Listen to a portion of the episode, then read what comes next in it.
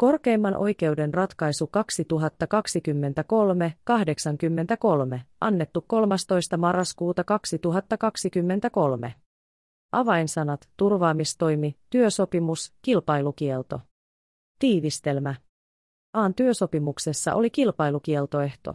A oli irtisanonut työsopimuksensa ja irtisanomisajan päättymisen jälkeen aloittanut välittömästi toisen yhtiön palveluksessa. AN entinen työnantaja BOY vaati oikeudenkäymiskaaren seitsemännen luvun kolmannen pykälän nojalla, että Aata kielletään sakon uhalla toimimasta toisen yhtiön palveluksessa. Korkein oikeus katsoi, että BOYllä oli Aata vastaan sellainen oikeus, joka voitiin vahvistaa ulosottokaaren toisen luvun toisen pykälän yksi neljä kohdissa tarkoitetulla ratkaisulla. Turvaamistointa koskevan vaatimuksen tutkimiselle ei siten ollut estettä. Äänestysratkaisu. OK7 luku 3 pykälä. Korkeimman oikeuden ratkaisu. Aalle myönnettiin valituslupa. A vaati, että hovioikeuden päätös kumotaan ja asia jätetään käräjäoikeuden päätöksen lopputuloksen varaan. BOY vaati vastauksessaan, että valitus hylätään. Perustelut. Asian tausta. BOY jatkossa yhtiö on vaatinut turvaamistoimihakemuksessaan, että ATA kielletään 200 000 euron sakon uhalla rikkomasta osapuolten väliseen työsopimukseen sisältynyttä kilpailukieltoehtoa ja toimimasta muun ohella XOYn palveluksessa. Käräjäoikeus on katsonut, että työntekijää ei voitaisi kieltotuomiolla kieltää toimimasta työsuhteen päättymisen jälkeen toisen työnantajan palveluksessa kun yhtiöllä ei ollut aata vastaan sellaista oikeutta, että pääasia olisi voitu vahvistaa ulosottokaaren toisen luvun toisen pykälän yksi neljä kohdassa tarkoitetulla ratkaisulla, käräjäoikeus on jättänyt hakemuksen tutkimatta. Yhtiön haettua muutosta hovioikeus on katsonut, että tuomioistuimella ei ole estettä kieltää sopimukseen sitoutunutta osapuolta rikkomasta sopimusta, vaikka työsopimuslaissa ei ollut nimenomaista säännöstä tuomioistuimen mahdollisuudesta antaa kieltotuomiota. Koska asiassa ei ollut estettä saattaa pääasiaa vireille esimerkiksi kieltokanteen muodossa, turvaamistoimihakemusta ei ole voitu jättää käräjäoikeuden mainitsemilla perusteilla tutkimatta. Hovioikeus on kumonnut käräjäoikeuden päätöksen ja palauttanut asian käräjäoikeuteen. Kysymyksen asettelu. Korkeimmassa oikeudessa on kysymys siitä, onko yhtiöllä sellainen oikeudenkäymiskaaren seitsemännen luvun kolmannen pykälän yksi momentissa edellytetty oikeus, jonka turvaksi on mahdollista määrätä turvaamistoimi. Sovellettava säännös ja oikeusohjeet. Oikeudenkäymiskaaren seitsemännen luvun kolmannen pykälän ensimmäisen momentin ensimmäisen kohdan mukaan jos hakija saattaa todennäköiseksi, että hänellä on vastapuolta vastaan muu kuin luvun yksi tai kaksi pykälässä tarkoitettu oikeus joka voidaan vahvistaa ulosottokaaren toisen luvun toisen pykälän yksi neljä kohdassa tarkoitetulla ratkaisulla, ja on olemassa vaara, että vastapuoli tekemällä jotakin ryhtymällä johonkin tai laiminlyömällä jotakin tai jollakin muulla tavoin estää tai heikentää hakijan oikeuden toteutumista tai olennaisesti vähentää sen arvoa tai merkitystä, tuomioistuin voi sakon uhalla kieltää vastapuolta tekemästä jotakin tai ryhtymästä johonkin. Oikeudenkäymiskaaren seitsemännen luvun säätämiseen johtaneessa hallituksen esityksessä luvun kolmannen pykälän mukaista turvaamistointa on pidetty yleisluontoisena. Perusteluissa on kuvattu esimerkkejä siitä, miten vastapuoli aktiivisella toiminnallaan voi estää tai heikentää turvaamistoimen hakijan oikeuden toteutumisen. Kun on riitaa paremmasta oikeudesta tiettyyn valmistusmenetelmään tai muuhun liikesalaisuuteen, vastapuoli saattaa paljastaa salaisuuden kolmannelle. Lisäksi vastapuoli voi ryhtyä harjoittamaan sellaista liiketoimintaa, josta hän on luvannut pidättäytyä tai jonka harjoittaminen häneltä on kielletty he 179 990 osaa VP sivu 11, 14, 15. Säännöksen sanamuoto edellyttää, että turvaamistoimihakemus liittyy sellaiseen pääasiaan, joka voisi johtaa ulosottokaaren toisen luvun kaksi pykälässä tarkoitettuun ratkaisuun, jolla kilpailukieltosopimuksen rikkominen kiellettäisiin. Katso KKO 2020 kohta 6. Turvaamistoimella ei voida edes tilapäisesti perustaa sellaista oikeutta, jota ei voida vahvistaa myöhemmässä pääasiaa koskevassa oikeudenkäynnissä. Katso korkein oikeus 2016-14, kohta 46. Korkeimman oikeuden ratkaisukäytännössä on katsottu, että esimerkiksi työtaistelutoimenpide voidaan kieltää turvaamistoimenpiteenä oikeudenkäymiskaaren 7. luvun kolmannen pykälän nojalla. Katso korkein oikeus 2020-50. Kohta 6 ja siinä mainitut ratkaisut. Säännöksen soveltamisalaa voi kuitenkin rajoittaa muun muassa pääasian käsittelyä koskeva toimivaltasääntely. Korkeimman oikeuden ratkaisussa KKO 2016-14 todettiin, että voimassa olevan työehtosopimuksen mukaisesta työrauhavelvollisuuden rikkomisesta voi tulla kysymykseen ainoastaan hyvityssakko, jonka määräämisessä yksinomainen toimivalta on työtuomioistuimella.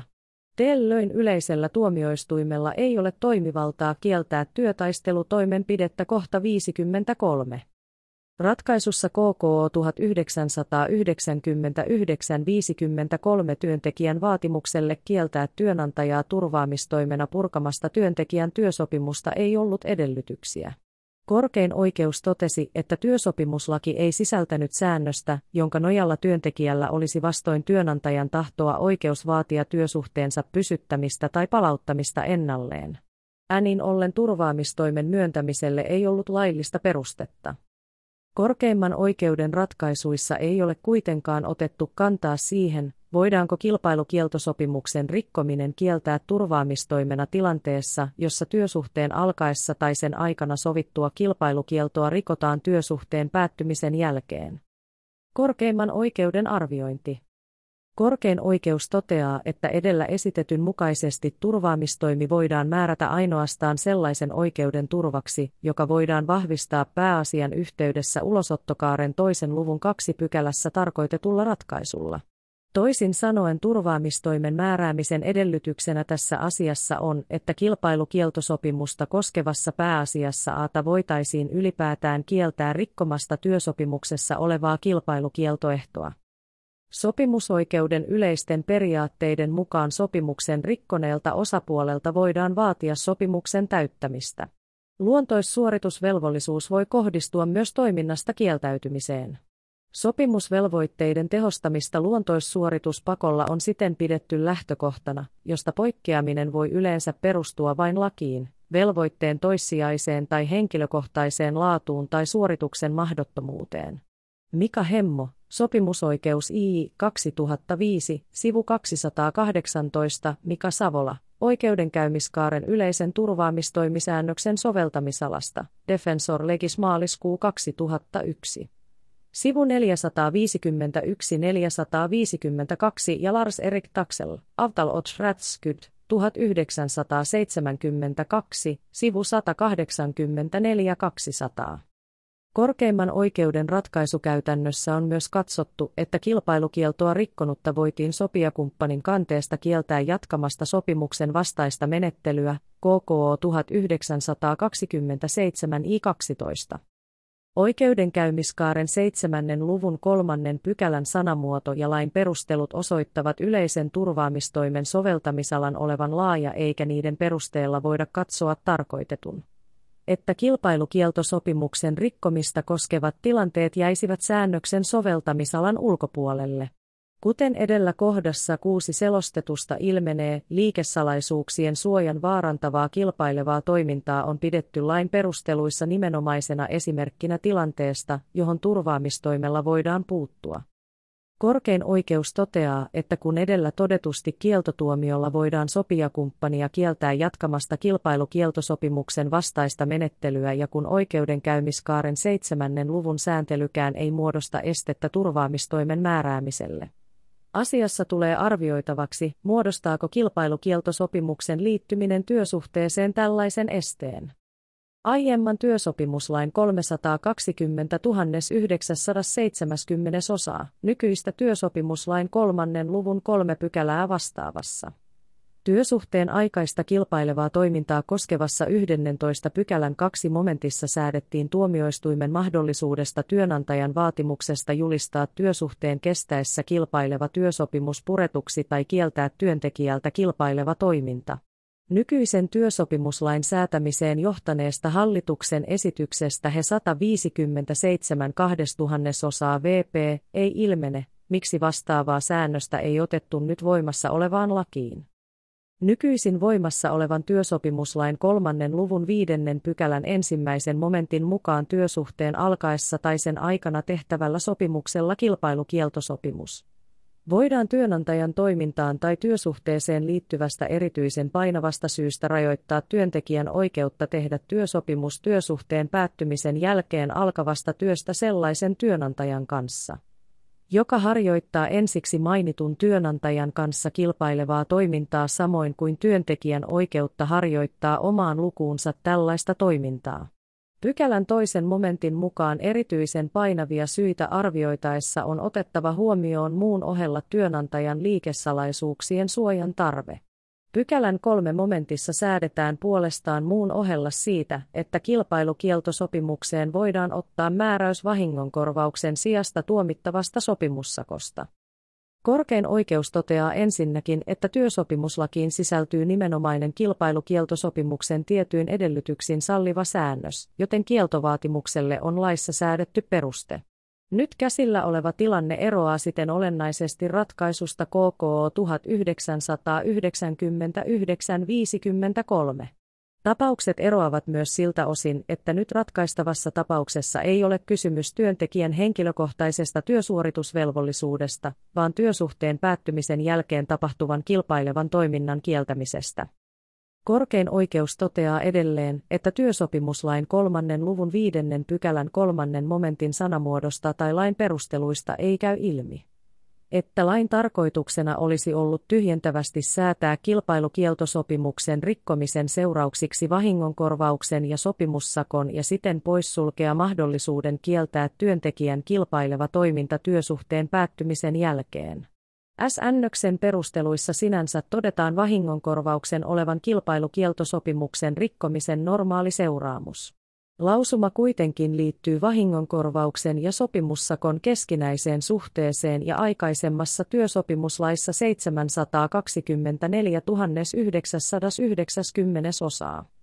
Olleeseen työsopimuslain 51. pykälän kolmannen momentin vahingonkorvaussäännöstä koskevaan viittaukseen, joka poistettiin tarpeettomana voimassa olevasta laista he 157 2000 osaa VP sivu 83.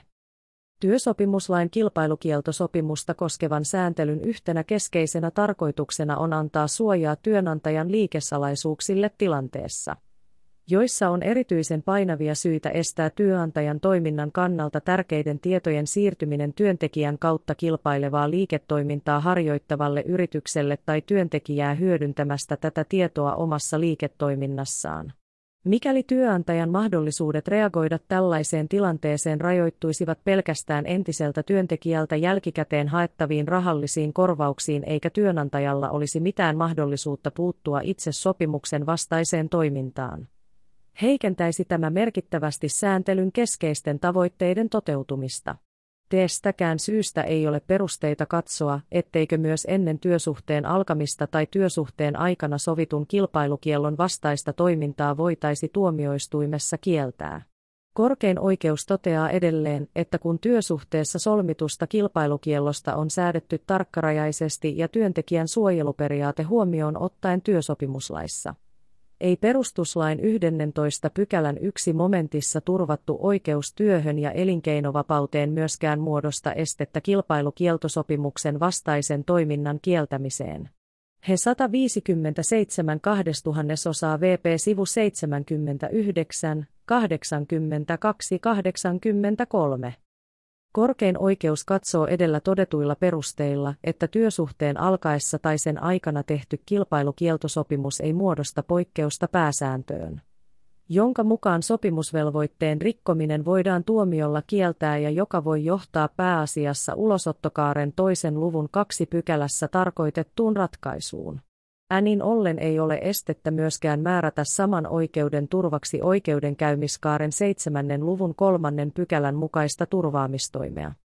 Johtopäätökset Edellä mainituilla perusteilla yhtiön turvaamistoimihakemus voidaan tutkia, eikä syytä hovioikeuden päätöksen lopputuloksen muuttamiseen ole.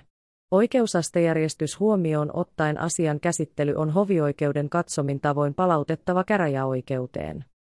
Päätöslauselma. Hovioikeuden päätöksen lopputulosta ei muuteta. Asian ovat ratkaisseet oikeusneuvokset Ari Kantor, Mika Ilveskero, Jussi Tapani, Timo Ojala eri mieltä ja Pasi P. Lönen. Esittelijä Minna Heikinsalmi. Eri mieltä olleiden jäsenten lausuntoja ei ole sisällytetty tähän audiosyötteeseen. Tämä oli korkeimman oikeuden ratkaisu 2023-83.